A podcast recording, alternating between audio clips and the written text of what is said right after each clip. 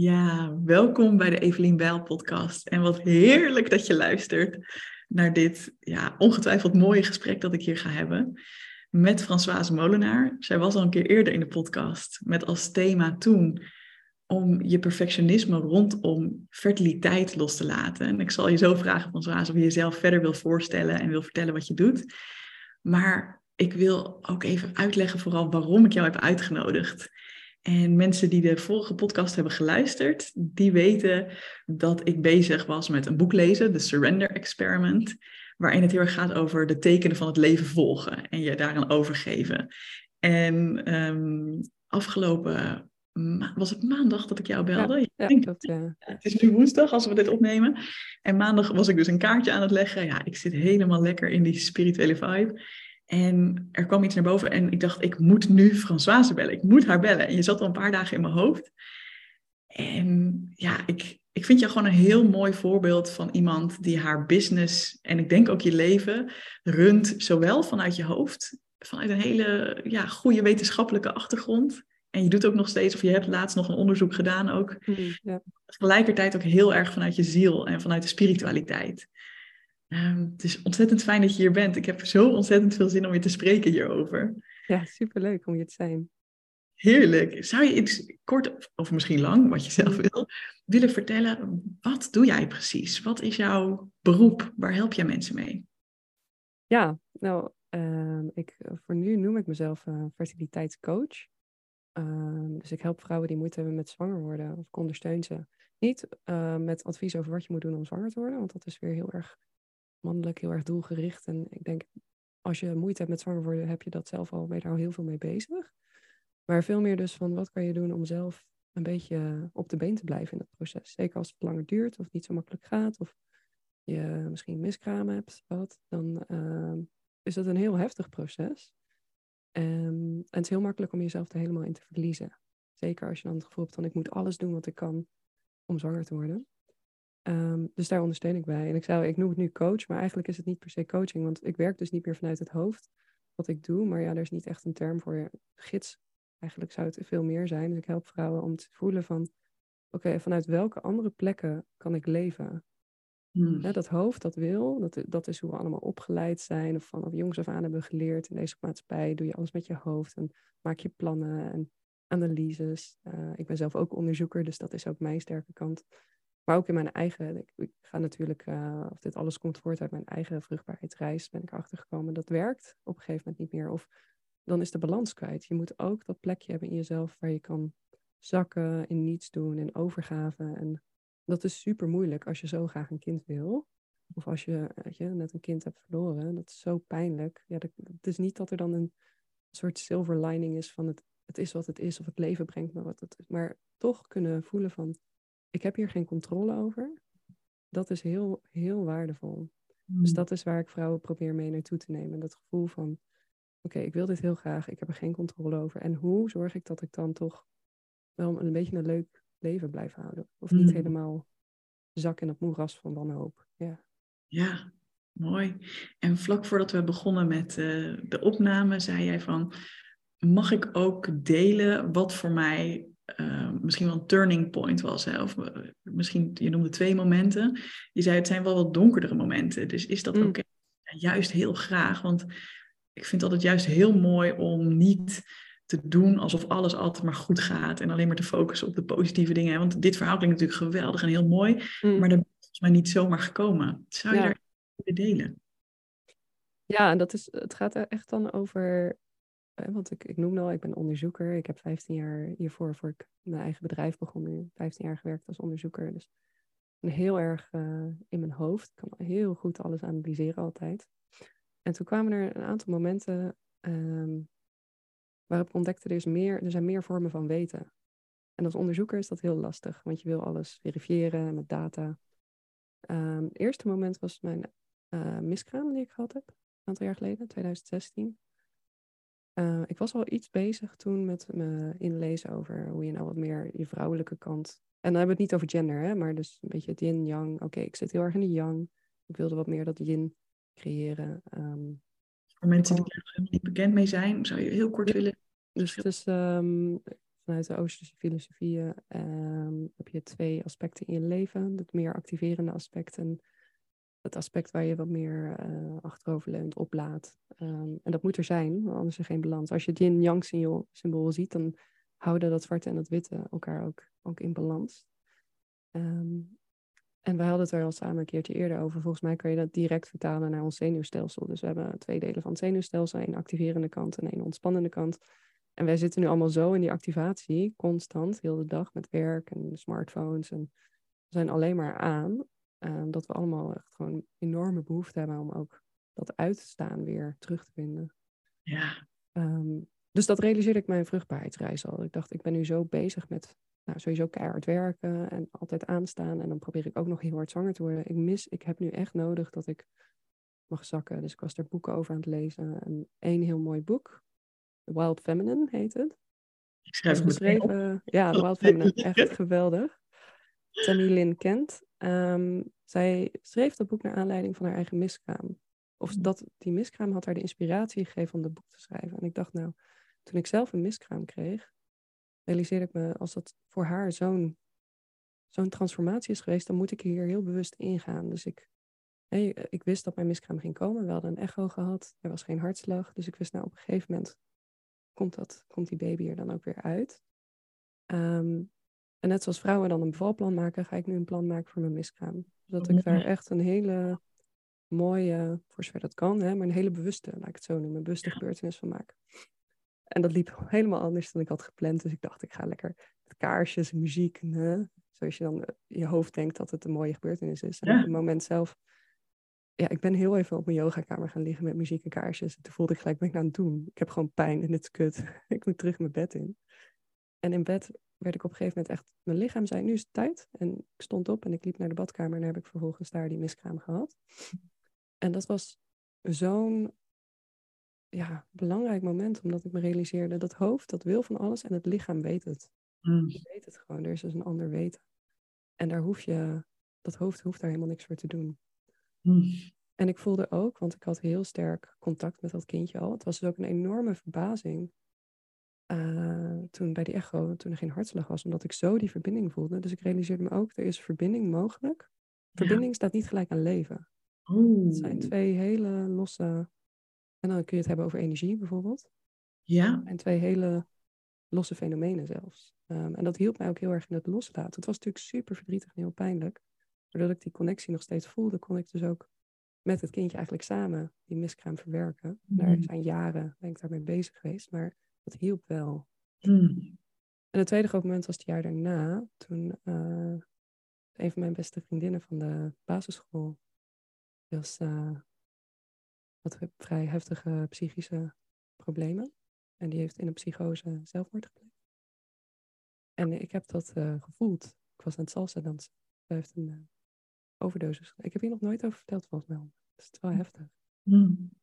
Zij heeft geprobeerd een overdosis te nemen. En ik, ik heb dat gevoeld. Dus ik werd heel erg ziek tijdens die les. Ik werd misselijk buikpijn. moest overgeven. Mm.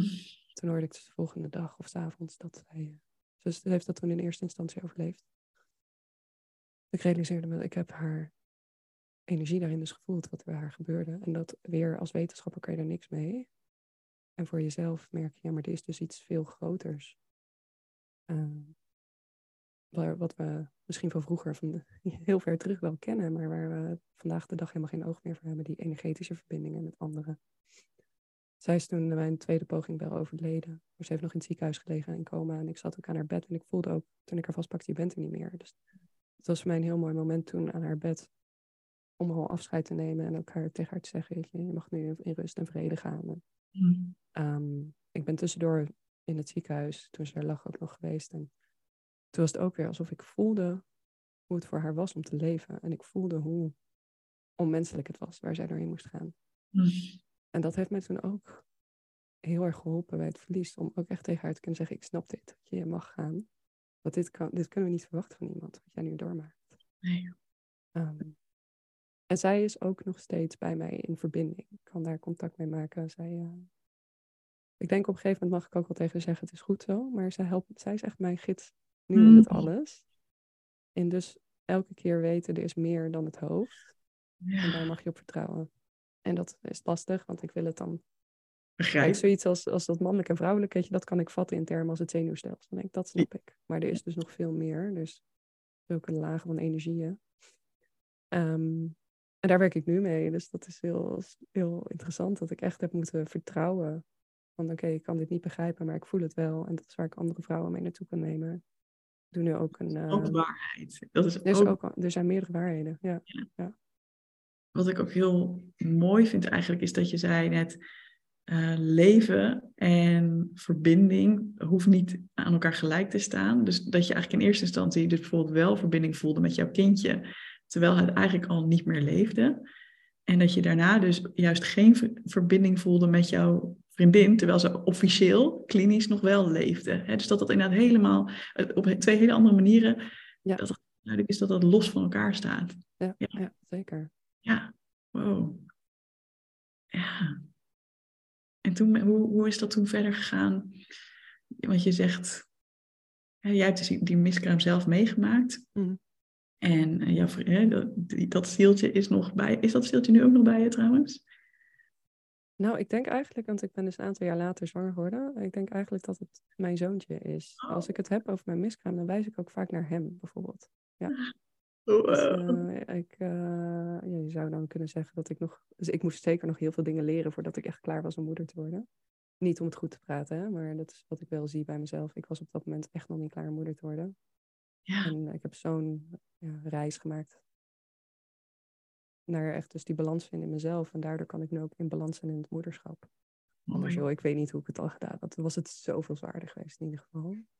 Ja, Ja, maar eh, misschien goed, om- ik voel dat jij dit zeker niet zo bedoelt, maar ik denk ook helemaal niet dat jij zegt van, dus als je een miskraam hebt gehad, betekent dat dat je nog niet klaar bent voor het moederschap? Of nee, nee. zo. Jij hebt het nu echt over jouw eigen ervaring, hè? Ja, ja. Ja, ja, mooi. Ja. Ja.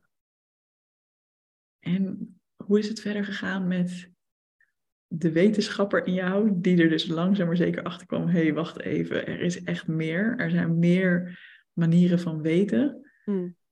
Hoe, hoe verenig je zoiets? Of hoe integreer je dat dan in je leven? En eh, hoe ben je daarmee aan de slag gegaan? Ja, goede vraag. Ik denk enerzijds eh, ga je, of dat is mijn geval in ieder geval, ben ik heel veel gaan mediteren, heel veel lichaamswerk gaan doen om juist die andere vormen van, van zijn, eh, van weten, verder te ontwikkelen. En dan ga je ook zien wat misschien ook bij jou gebeurde met dat boek over de, hoe, hoe noem je het nou? De leven met de Surrender. surrender, de surrender experiment, ja. Dus je gaat zien dat er steeds meer dingen op je pad komen die gewoon kloppen. En Ja. jij noemde nu net dat je mij maandag ging bellen. Ik zat dus vrij, als- zondag in de trein. Ik dacht, ja, ik moet mezelf echt gewoon nog veel beter online gaan laten zien. Ik doe dat niet goed genoeg, dat weet ik wel. Ehm, het is één ding om te zeggen, ik vind verkopen, ik wil dat ethisch doen. Het is een ander ding om gewoon ergens in een hoekje achter een gordijn te zitten en dan te fluisteren. Ik doe ook leuk werk. Ja, Nee, kom maar. kom maar mee. Ja, en de volgende ochtend bel je mij. Ik was aan het kijken naar cursussen ervoor. De volgende ochtend bel je mij en zeg je, joh, laten we business buddies worden. Volgens mij kan ik jou helpen. Dus dat is weer zo'n mooi teken van, oh, je mag eh, soms ook gewoon een vraag uitzetten en kijken wat er terugkomt. Ja. Maar ik probeer ook heel veel dingen wel. Ik denk ehm, dat je heel veel ook wel, of er steeds meer onderzoek komt dat laat zien dat er, dat bepaalde spirituele praktijken ook heel erg juist in de realiteit gebed zijn, ingebed zijn. We noemen het net al, dus hè, er is steeds meer aandacht voor het zenuwstelsel. Maar ehm, ook steeds meer onderzoek dat het lichaam trauma vasthoudt eh, op Mhm. weefselniveau. Ehm, steeds meer onderzoek dat laat zien dat eh, trauma over de generaties heen in, in je DNA zelfs wordt meegenomen. Dat je DNA is niet statisch, maar dat het kan veranderen op basis van trauma. En dat geef je dan door aan je kinderen. Ja. Ja, ja dat zijn allemaal dingen hè, waar de meer spirituele wereld natuurlijk al jaren mee bezig is. Eeuwen. Ehm, hoe, Ja. hoe schoon je je voorouderlijn op? Ja, het is niet dat je... Dat klinkt dan heel, heel, heel zweverig misschien, maar dat gaat om dus onder ogen zien wat jij nog meedraagt in je DNA aan trauma. En dat, je dat, dat het niet van jou is. Bij mij helpt het heel erg nu. Ik weet dat het zenuwstelsel al in de buik van je moeder wordt aangelegd. Ik heb, ik heb in mijn leven echt een, een sterk gevoel, basisgevoel van onveiligheid dat ik meedraag. En als ik dan vroeger in therapie, dan vroeg een psycholoog van, kan je een moment benoemen in je jeugd Nee, dat kan ik niet. Dit is er gewoon. Ik kan het niet ergens aan koppelen. Nu Je weet ik, je zenuwstelsel, ja, dat wordt gewoon aan de baarmoeder van je moeder aangelegd. En, je, en dat stelt zich ook af Hmm. op het zenuwstelsel van je moeder. Hmm. Dus als jouw moeder zich onveilig voelt in de zwangerschap, dan, krijgt jouw, ze- dan krijg jij een zenuwstelsel automatisch mee, wat al veel scherper is afgesteld dan een moeder die daar Mm. veel ontspannender in stond. Ehm, en dat zeg ik niet om vrouwen die zwanger willen worden te zeggen, weet je. want dat kan ook heel veel stress. ik moet ontspannen zijn. Nee, dat is gewoon een hele goede reminder dat we allemaal aan de bak moeten met dat zenuwstelsel. En ook als je zwanger bent, gewoon heel bewust zijn van het is oké dat je een keer angstig bent of boos. En een hele mooie kans om aan je kind te laten zien, kijk, en zo ga ik ermee om. Je kan dit ook weer ontladen. Ja. Ja, Dan ben je dus al ouder, hè? terwijl je nog zwanger bent. En laat zien hoe ga ik om met stress, hoe ga ik om met angst. Dat je, dat je dan ook daarin heel goed voor jezelf zorgt en eigenlijk voor jezelf al een hele goede moeder bent. Mhm. Voor jezelf misschien ruimte te geven en eh, nou ja, te troosten of steun te zoeken, wat het maar is. En dus op die manier al dat zenuwstelsel je kind laten zien. Kijk, het kan aan en uit. Het kan aan en uit elke keer. Ja. Dat is normaal. Ja. Heel normaal, dat is heel oké. Ja. ja, niet in paniek te raken als het even aangaat. Ja, ja Ja. prachtig. Hoort erbij. Ja. Ja, wat mooi. Dus eigenlijk ehm, zeg je van, nou, ik ben ook dus, eh, als ik het zo hoor, jij bent ook echt wel de dingen op gaan zoeken en eh, dingen gaan lezen over wat is er al, hè, wat wordt er langzaam maar zeker ook wetenschappelijk en rationeel bekend over de dingen die misschien al eeuwenlang geroepen worden door mensen wat meer uit de spirituele hoek. Ja. Dat, ik, kan, ik, ik vind dat zelf ook heel prettig. Als ik voel van, oh ja, soms doe ik ook echt wel dingen waar nog helemaal geen wetenschappelijk bewijs voor is. Hè, dus bijvoorbeeld Mm. een kaartje leggen of zo, ja. Weet je, iedereen kan natuurlijk ook zeggen van dat is totaal random welke kaart je trekt. Ja. En dan zou je het kunnen zeggen als ik geef er zelf betekenis aan. Dat vind ik ook goed. Maar ik vind het ook heerlijk om dingen te lezen en te zien van, oh ja, maar er is voor zoveel dingen veel meer wetenschappelijke basis dan de meeste mensen ook doorhebben. Ja, Ja. zeker. De, eh, ik werk bijvoorbeeld veel met, met meditaties of oefeningen op het bekken. De ba het baarmoeder, vagina. Ehm, ja, dus ook natuurlijk weer allemaal onderzoek dat laat zien dat er zenuwverbindingen bestaan tussen je bekken en je hersenen. Hmm. En dat dat ook eh, twee kanten op gaat. Dus als jij heel veel. ehm, nou, we weten natuurlijk al voor vrouwen zeker dat je hoofd heel veel eh, impact heeft op je bijvoorbeeld wel of niet opgewonden wordt. Hè? Dat is eh, een groot deel ook het hoofd. En ook andersom, alles wat je ja, daar vasthoudt, ehm, kan ook weer, weer stress creëren. Hmm. Ehm, en dus daar dan ja, met meditatie of met ademhalingsoefeningen heel bewust mee, mee bezig te zijn, kan je door daar te ontspannen, kan je ook heel je zenuwstelsel. Volgens mij heb ik jou er wel eens een reel over zien maken. Ik ben zenuwachtig, ik heb seks hebben, was dat hem niet? Ik weet niet of ik daar een reel over heb gemaakt. oh, Maar- sorry. Dat zou, ja, dat zou kunnen, ja. Ik ben er wel groot fan van. Waar ik vroeger, oké, dit wordt even heel openhartig, maar waar ik vroeger dacht, ik ben nu gestrest, dus ik kan geen seks hebben, want inderdaad, dat werkt dan niet. Mm.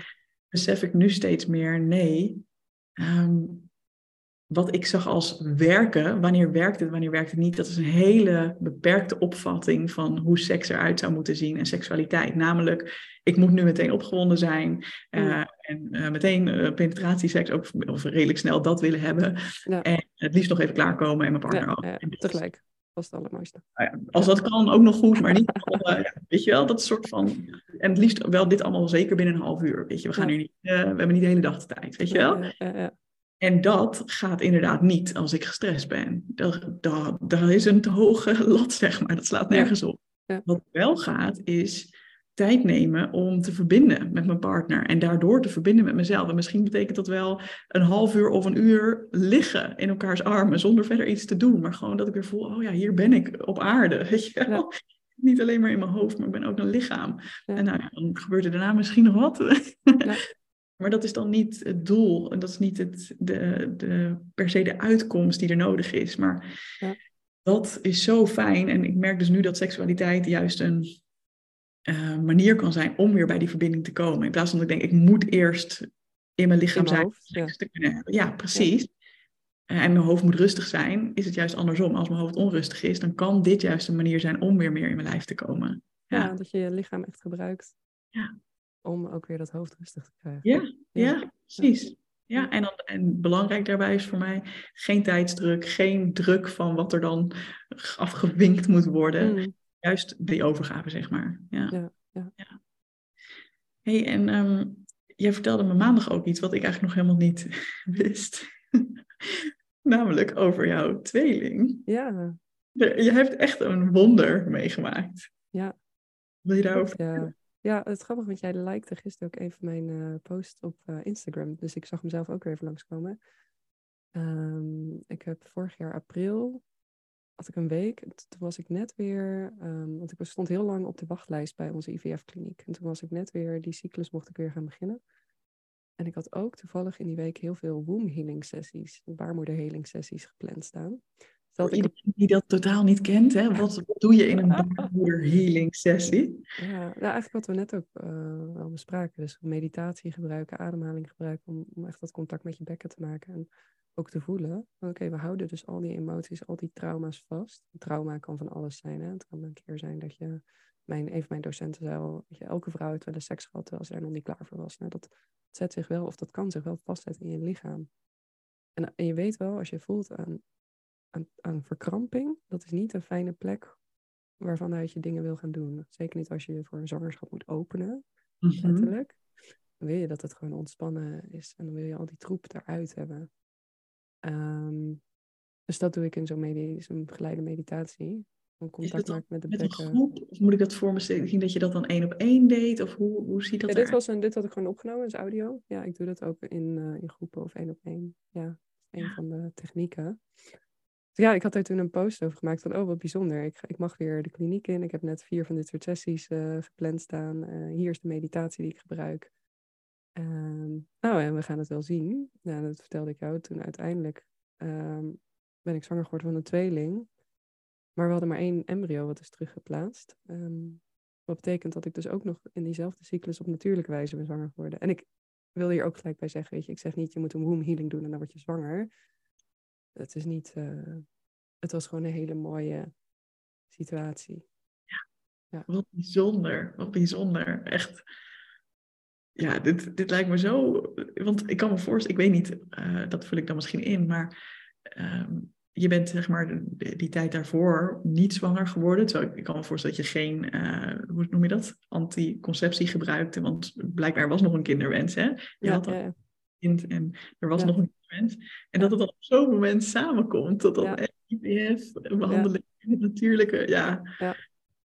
Ja. gebeurt dit vaker? Heb je van de artsen gehoord van, oh, dit is, uh, ja, dat hebben we horen eens vaker? Of is het vrij uniek? Nee, ik ben onderzoeker, dus ben natuurlijk op uh, Google Scholar gelijk weer uh, gaan kijken. Het gebeurt wel vaker, maar de artsen in de kliniek zeiden wel, het gebeurt, het gebeurt niet zo vaak, het niet vaak genoeg dat we ervoor waarschuwen. Oh ja, ja, ja precies. Dus, precies. Want dat is wel waarom ze tegenwoordig maar één embryo terugplaatsen. Hè? Omdat de kans anders gewoon best wel groot is op een meerling. Ja. Ja, ja de, kans op, de, de kans op zwanger worden is niet groter, maar de kans op meerlingen wel. Ja. En meerlingzwangerschappen zijn complexer. Dus ze zeggen ja. inderdaad liever gewoon één. Ja, ja, ja. ja, En is ook veel zwaarder. Weet ja, hoe was het? Ja. ja, heftig. Ja. ja, ik was zo groot. Ja, ik vertelde gisteren nog niet, want mijn zoontje, die, uh, die is twee, die ging me op een gegeven moment aan het einde van mijn zwangerschap helpen om overeind te komen. Mama duwen. Mama heeft een beetje ondersteuning nodig. ja, ik kon denk ik vanaf zeven maanden niet meer lopen. Wow. de supermarkt was het hoogst haalbare. Ja, oh, ja joh. Ja. En, uh, en heeft het, het duurt vaak wel iets korter, hè? dus geen negen volle maanden denk ik, of wel? Uh, bij mij was het uiteindelijk bijna 38 weken. Ja. Oh, dat is nog heel lang eigenlijk, ja, hè? Of ergens goed, goed verder. Ja, ja. Oh, maar ik vind dit dus echt zo'n wonder om dit te horen. Ik vind dat zo gaaf. Ja. ja. En dat is dan tegelijkertijd ook wel de uitdaging, weet je. Want zeg ik, ik, mijn, ik doe mijn werk niet om vrouwen te vertellen hoe ze zwanger moeten worden. En ik vind het ook te makkelijk om dan te zeggen, kijk, ik heb de formule of zo. Ja. Dat, uh, want dat is voor mij de grootste les geweest. Er is geen formule. Er is geen stappenplan. Er zijn niet dingen die je moet doen om het zo. En ik zou ook nooit zeggen: Kijk, ik heb een vrouw geholpen om zwanger te worden. Waarbij ik kan helpen is vrouwen dus meenemen om zichzelf te helen. Om te kijken welke stukken mag ik aan gaan kijken. Wat wil ik los gaan laten? Ja, dat, dat, is het meeste wat ik kan doen. En als je dan zwanger wordt, prachtig, weet je. Dat zou geweldig zijn. Ja. En heel goed dat je dan hebt gevoeld wat je nodig had. Maar ook als het niet lukt, hoe fijn om jezelf te gunnen dat je dan begeleid wordt in dat proces en daar een Ja. beetje in krijgt. En ook dat, hè, Ja. zou het niet lukken natuurlijk. Dus ja, ik vind dat ook heel mooi. En ik heb er zelf ook wel een lichte allergie op. Ehm, ik, heb, ik volg iemand die ik verder wel leuk vind, maar die ook in het begin echt eh, claimde van ik verdubbel jouw kans op zwangerschap. Mm, Ja, dat ik echt dacht, oh, wat is dit voor claim? Eh, dat, dat kun je volgens mij helemaal niet zo zeggen. Ja. Mm, Ja, dat, dat, ik weet zelfs, niet. weet je, zelfs de wetenschap is er al niet uit. En 30% van de gevallen, we weten gewoon niet wat er mis is. Ja. 30% vrouw, 30% man, 10% allebei en 30% weten we het gewoon niet.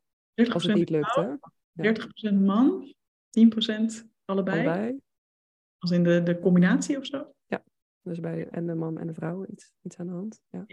En dan hoeveel procent? Wacht, ik ben nog En wel- 30 dan eh, weten we gewoon niet. Klaar, Dat was ja. in ons geval dus ook. Dan heb je alle testen gedaan en zeggen ze ja, we weten niet waarom je niet zwanger wordt. Ja, geen aanwijsbare reden. Iets wat gewoon nog niet bekend is. Waarschijnlijk. Ja. Ah, Ja, en wij zijn dus wel tien jaar bezig geweest. Hè? Dus het is ook jeetje. wonderlijk dat je dan op je veertigste en IVF en natuurlijk zwanger, maar de, vorige, de tien jaar daarvoor dan... Ja, we hebben dus ook ons vorige zoontje dan gehad. En ik Ja. één keer ben ik zwanger geweest met die miskraam. Ja, Maar precies. we zijn in tien jaar tijd drie keer zwanger geweest. Ja, Ja. ja. Van vier kindjes slash drie, afhankelijk van hoe je het ziet. ja. ja. ja. Wauw. Wat vind jij het allermooiste aan jouw werk? Wanneer voel je echt van, ja, dit is waar ik voor op aarde ben misschien wel? Ja, gewoon als je vrouwen mee kan nemen naar een nieuwe plek in zichzelf. Ja. Mm.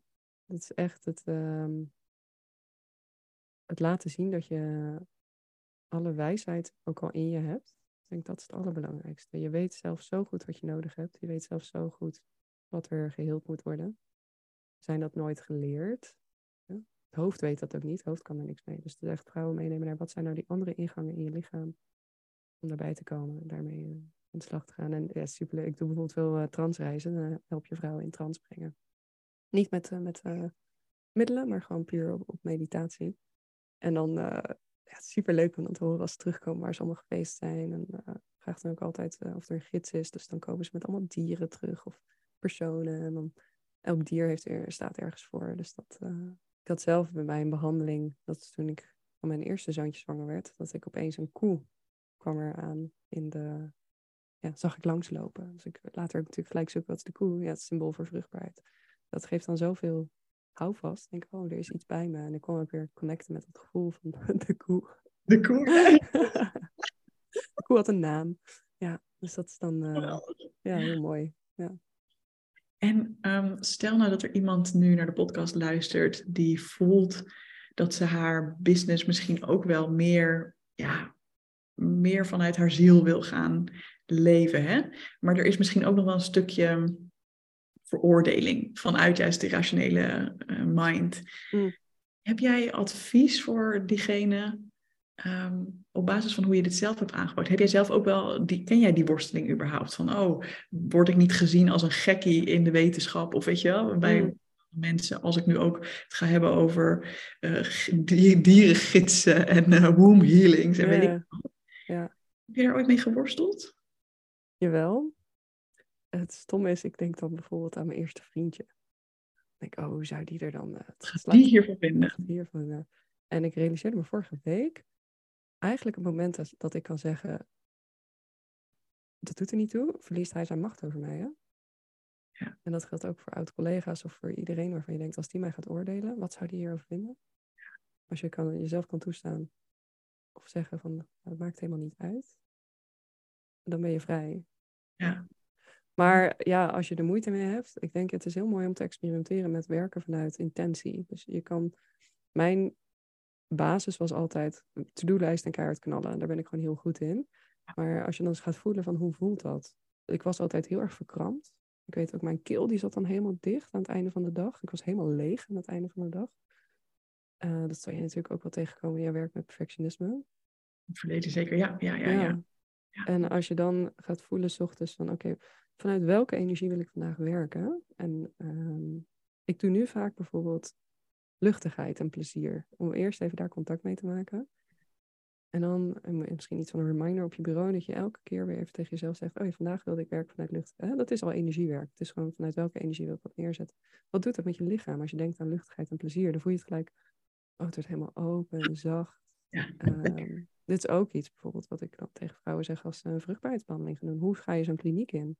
Is het van, oh spannend eng? Of kan je een manier vinden? Neem een meditatie mee. Ik neem ook dan meditaties op voor de vrouwen met wie ik werk dat je in de wachtkamer voelt, oké, ik ben helemaal open en ik heb hier zin in. Ja, dat, is natuurlijk al een hele energie. Of ik ben er zelf niet zo van, maar ik weet ook dat er vrouwen zijn die werken vanuit pleasure echt. Dus die doen eerst een soort pleasure practice. Uh, en gaan dan vanuit een soort orgastische energie. Ja, het zou vast hele mooie dingen doen. Ik zou, ik, dat is niet echt mijn uh, lijn, maar ja. Maar even concreet, hè? gaan ze dan ook, zitten ze dan ook aan zichzelf vlak voordat ze die ruimte ingaan? Ja, ja. Oh, uh, voor ze in de kliniek bedoel je? Ja, dat bedoel ik. Oh, ik had het meer over het werken. Dat je dat ook in je werk kan doen. Ja, Oh, dat bedoel je. Ik dacht dat je het ook combineerde, omdat je dat net zei over oh, nee. nee, inderdaad. Dus inderdaad dat je, je je werkdag misschien begint met jezelf plezier geven, genot geven en dan... Ja, en dat meenemen. Ja.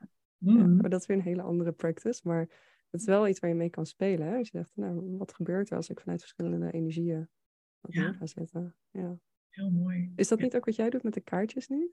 Je noemde het al even. Ja, een beetje wel. En um, dat wat je zei, zegt over die woorden, dat doe ik, uh, heb ik in het verleden ook inderdaad heel veel gedaan. Dat ik, uh, vooral toen ik nog wat meer in die go-go-go-modus zat, dat ik inderdaad heel bewust opschreef van, uh, nou, zo wil ik me graag voelen vandaag. En wat me daarbij ook heel erg hielp is, dat het niet een verplichting was. Zo van, oh, ik voel me nu niet ontspannen. Want vaak noemde ik natuurlijk woorden waar ik naar verlangde. Dus was dat mm. hoe ik me daarvoor al voelde. En dan was ik een beetje gespannen. Dan schreef ik op, ik wil me gaan ontspannen voelen. Ehm, maar dat heel erg vanuit een soort van zachte manier opschrijven van ik gun het mezelf om me zo te voelen. In plaats van ik moet nu ontspannen zijn, weet je wel. Mm. Ja. Dat heeft mij heel erg geholpen. En ik zit te denken, nu doe ik dat eigenlijk heel af en toe nog maar, omdat ik misschien al wat sneller voel van, oh ja, maar zo wil ik me voelen. Ja inderdaad, de laatste weken, ik heb het daar steeds in de podcast ook over, ben ik dus die kaartjes aan het trekken.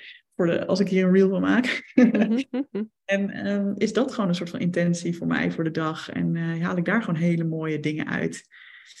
Ja, ik vind dat gewoon heel fijn. En het, het, het gaat deels om wat ik op zo'n kaart zie en lees. Maar het gaat ook deels om, ik vind het gewoon hele mooie kaarten. Dus gewoon even de dag beginnen met iets wat ik heel mooi vind. En wat me meteen in een soort van fijne, ja, ik noem het een heksensfeer brengt. Dus ik heb mm. er wat kaarsen hier staan, die doe ik helemaal niet altijd aan hoor. Maar daar zit ik dan, ik heb lekker mijn planten, ik heb misschien een bosje bloemen of iets. Gewoon allemaal mooie dingen om me heen waar ik naar kijk. En daar sta ik even bewust bij stil. Dat vind ik al een hele lekkere manier van, uh, van mijn werkdag beginnen. Ja. Ja. En hoe ga jij om met, eh, met wat jij zal hem ook wel voelen dan, de, de, inner critic of de outer critic? Ja, die is er zeker. Die is er zeker. Het is wel heel leuk, want wij belden elkaar. Ik belde jou maandag. En toen zei ik ook tegen jou van ja, eigenlijk, en dat is een interessant woord hè. Eigenlijk zou ik wel veel meer mijn business willen um, runnen. Ook van hè, dat ook het stuk spiritualiteit en mijn ziel er nog veel meer in mag terugkomen in mijn hart. En Ehm, en dat zou ik ook wel wat meer willen delen, maar dat durf ik nog niet. Volgens mij zei ik dat ook tegen jou, van ik deel mm. dit online. En toen zei jij wel van, nou, eh, de oplettende kijker heeft wel al zo'n kaartje voor mij zien komen. Ik zei, nou, dat klopt. Een keer in een story gewoon, weet je, tussen de andere spulletjes die ik bij me had, gedeeld. Ehm, dus wat ik, wat ik besefte door dat tegen jou uit te spreken, dus dat is misschien ook wel een tip aan mensen. Ga, ga journalen, ga praten over wat je eigenlijk wil. Door dat uit te spreken dacht ik, waarom doe ik het eigenlijk niet?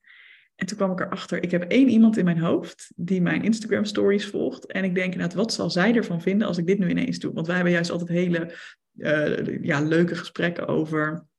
Um, oh my god, uh, wat een onzin, de engelen. Weet je wel, gewoon een mm. beetje kritisch op de, op de al, te, te, al te zweverige, hè, zoals ik dat toen zag, mensen en praktijken. Ik dacht, wat zal zij ervan vinden? En het grappige is, toen ik dat heel bewust besefte, want dat zit al maanden eigenlijk in mijn hoofd. Mm. Elke keer als ik denk, zal ik iets delen? Nee.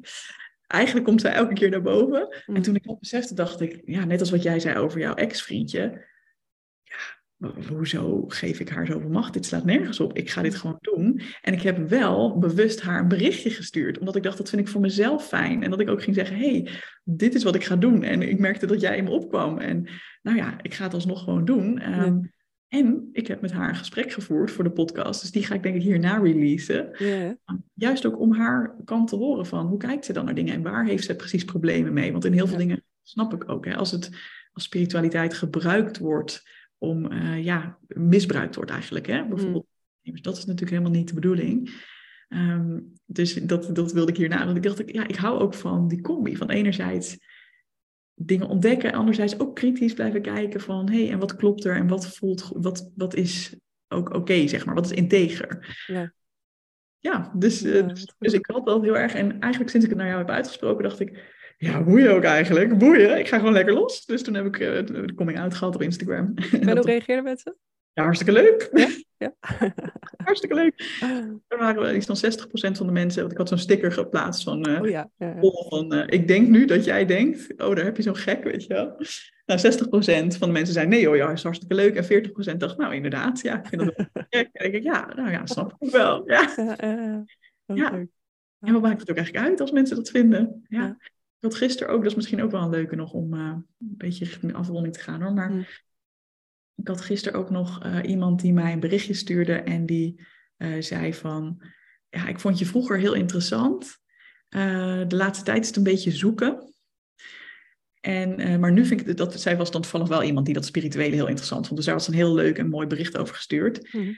En toen heb ik ook teruggestuurd, nou wat fijn, hè? dankjewel voor het delen dat je hè, spiritualiteit zo ervaart. Dat vind ik gewoon heel leuk om gesprekken over te hebben met mensen. Mm Toen heb ik wel gezegd, wat maakt dat je de behoefte voelde om te delen dat je nu mijn content minder interessant vindt?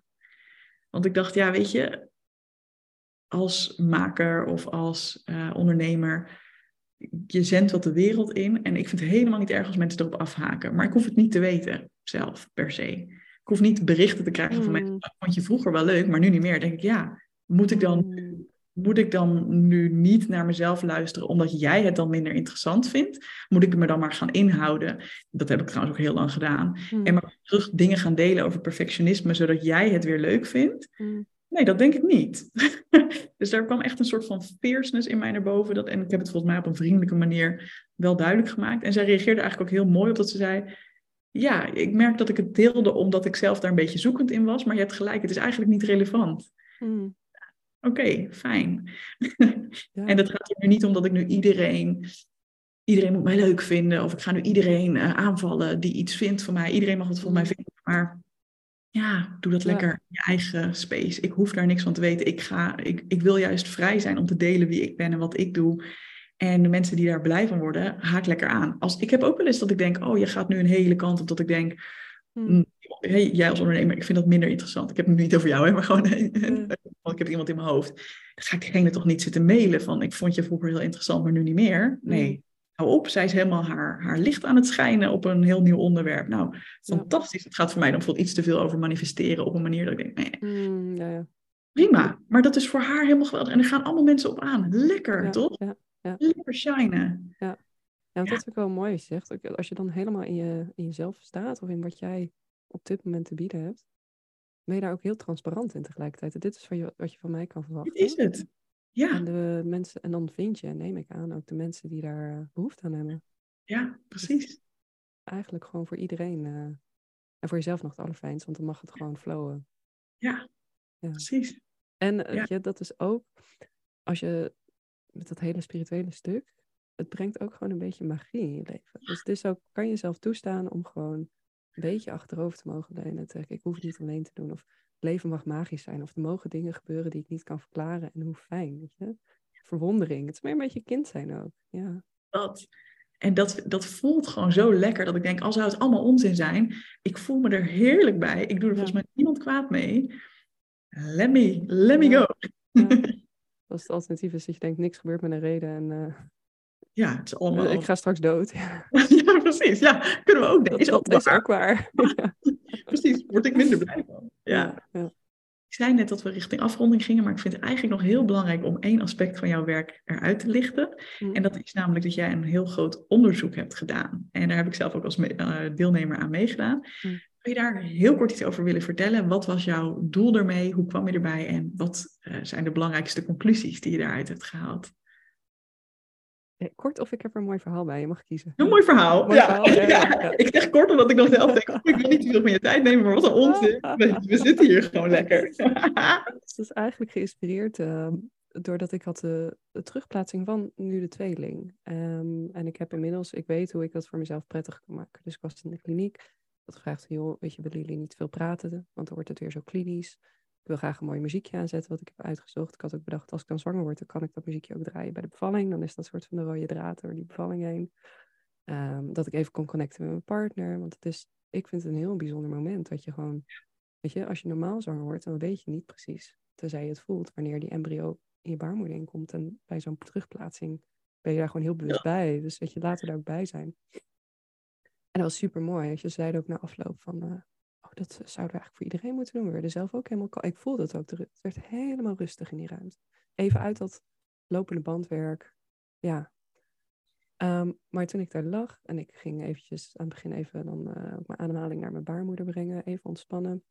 Ik lag dus met mijn benen in stijgbeugels en ik moest heel erg huilen. En dat was deels het ongemak van dus ruimte innemen en durven vragen. Het Mhm. blijft gewoon ongemakkelijk. Ehm, en deels ook voelde ik van ja, ik voel ook een soort ontlading, omdat ik hier nu wel in mijn kracht lig. Ehm, dus ja, ik kwam thuis en ik dacht, ik moet hier wat over schrijven. En ik had al een boek daarover gekocht ook, de geschiedenis van, ehm, of pelvic health, zoiets was het. Informed, Aware, Empowered heet het, als je dat wil opnoemen. Oh, dus dat is van iemand die wat meer kijkt naar baarmoederhalskanker en hoe je daar zelf veel meer de regie over kan nemen om dat te helen. En zij had in dat boek een hoofdstuk over hoe ehm, al die gynaecologische instrumenten ontwikkeld zijn. En dat de ene bek, dat dat gebeurde door experimenten op tot staafgemaakte vrouwen in de Verenigde Staten zonder verdoving.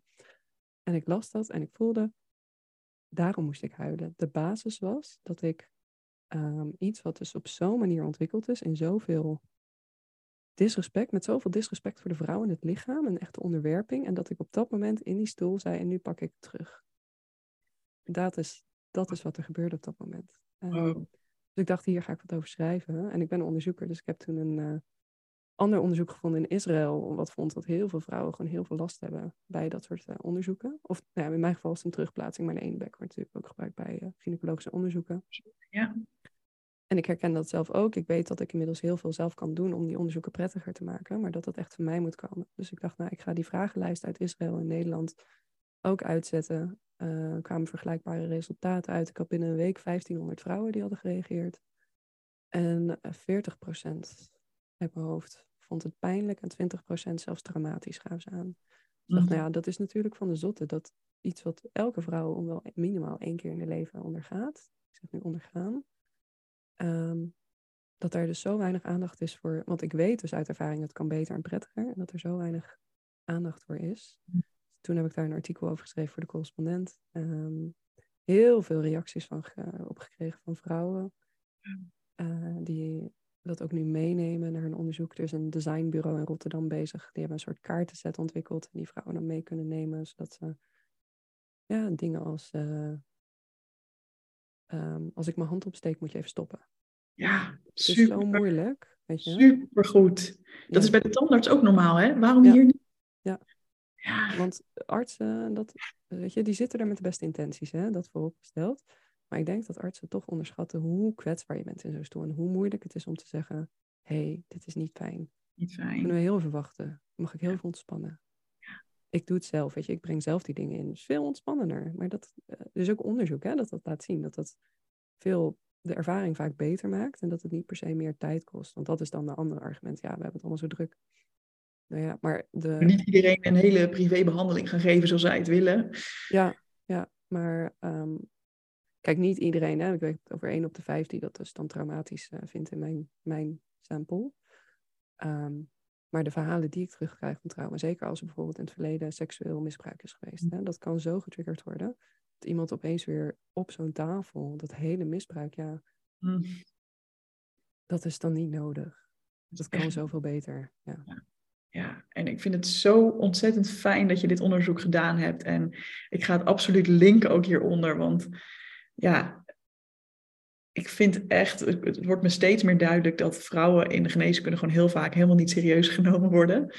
Ehm, ja, dat, dat gisteren ook weer het verhaal wat ik dan van Linde, een vriendin van mij, hoorde. Dat is ook weer een artikel, dat zal ik ook even plaatsen over. Dat ehm, het blijkt dat als je een spiraaltje hebt, dat je beter geen menstruatiecup kan gebruiken. Nou, ik wist dat ook mm. helemaal niet. Bij haar is het daardoor ingegroeid. En hoe dat ook mm. weer op een gewoon een ruwe manier aangepakt werd. En zonder zorg voor haar achteraf. En ja, dat is gewoon dat je denkt, jongens, hier kan toch wel even een beetje aandacht zijn voor de mensen. Ja? ja? Ja, En bij mij is dat echt ontstaan doordat ik dus die connectie met mijn vagina en mijn baarmoeder en mijn bekken ging verbeteren. Dat ik me realiseerde, ja maar jongens, ik wil niet dat iemand zo met me omgaat. Ik wil niet, ook bij een terugplaat, ik wil niet dat je mijn vagina poetst alsof het een wc-pot is. Doe even normaal. Kan toch even met een beetje aandacht en beleid. Ja, met respect, ja. Met respect, ja. ja. Ik heb ook inderdaad bij een onderzoek, ik heb een paar jaar geleden, voor wie dat niet weet, uh, een aantal onderzoeken gehad op het gebied van uh, dat ik veel minder eitjes heb dan andere mensen van mijn leeftijd. En toen heb ik een paar onderzoeken gehad waarbij ze dus ook gaan kijken, inderdaad. Mm. Wat een uh, hormoontest. Dus het was in eerste instantie uit mijn bloedwaarde gebleken. Maar dan willen ze ook kijken van, hè, zien we dat ook echt in de, in de eierstokken? Dus dat is gewoon een echo. Nou, dat zou helemaal niet heel pijnlijk of iets moeten zijn. Maar ik vond het zo onprettig. Ik heb daar net ook liggen huilen gewoon. Ja, ik, ik vond het echt, echt niet fijn hoe dat mm. gebeurde. En ondanks dat die mensen, het was helemaal geen onaardig iemand die dat deed. Maar ja, ik ben vrij gevoelig, denk ik dan. Nou ja, en als ik het nu hoor, denk ik, nou, ik ben helemaal niet gevoelig, want 40% van de vrouwen vindt het onprettig of pijnlijk. Mm. Ja, dat kan echt beter, inderdaad. Ja. ja. Dus dankjewel dat je dit onderzoek gedaan hebt. Dankjewel ja. dat je in jouw werk, met alles wat je doet, ja, bezig bent om het gewoon zoveel beter te maken voor vrouwen. Het is echt, uh, ik ben je er heel dankbaar voor. Dankjewel. vrouwen met mij. En eh, je bent ook gewoon een heel mooi voorbeeld voor mij, voor hoe jij je business runt. Met dus hoofd en met je ziel. Dus mm. dankjewel dat je hier wilde zijn. Ja, heel fijn. Ik weet zeker dat er mensen zullen zijn die denken, oh, ik wil meer van jou weten. Of ik wil misschien met jou werken. Wat is een goede plek voor die mensen om te beginnen? Ik heb mijn website, thatfertilefeeling.com. Dat vruchtbare gevoel in het Engels. Ja. Uh, zo sta ik ook op Instagram, at thatfertilefeeling. En ik heb ook een podcast. Die staat at thatfertile, of, uh, thatfertilefeeling com slash podcast, maar ook op alle podcastplayers. Super, ik ga ze allemaal linken voor, uh, voor wie dit interessant vindt. Absolute aanrader. Je hebt ook hele mooie onderwerpen. Leuk is zelfs als je zelf helemaal niet actief bezig bent met zwanger zijn, dan is het als vrouw gewoon alsnog zo mooi om uh, ja, van jou te leren en van jouw gasten. Dus ik mm. raad iedereen aan om daar zeker uh, naar te gaan luisteren en te kijken. Fijn. Dankjewel, Constance. Ja, fijn. Dankjewel dat ik hier mocht zijn.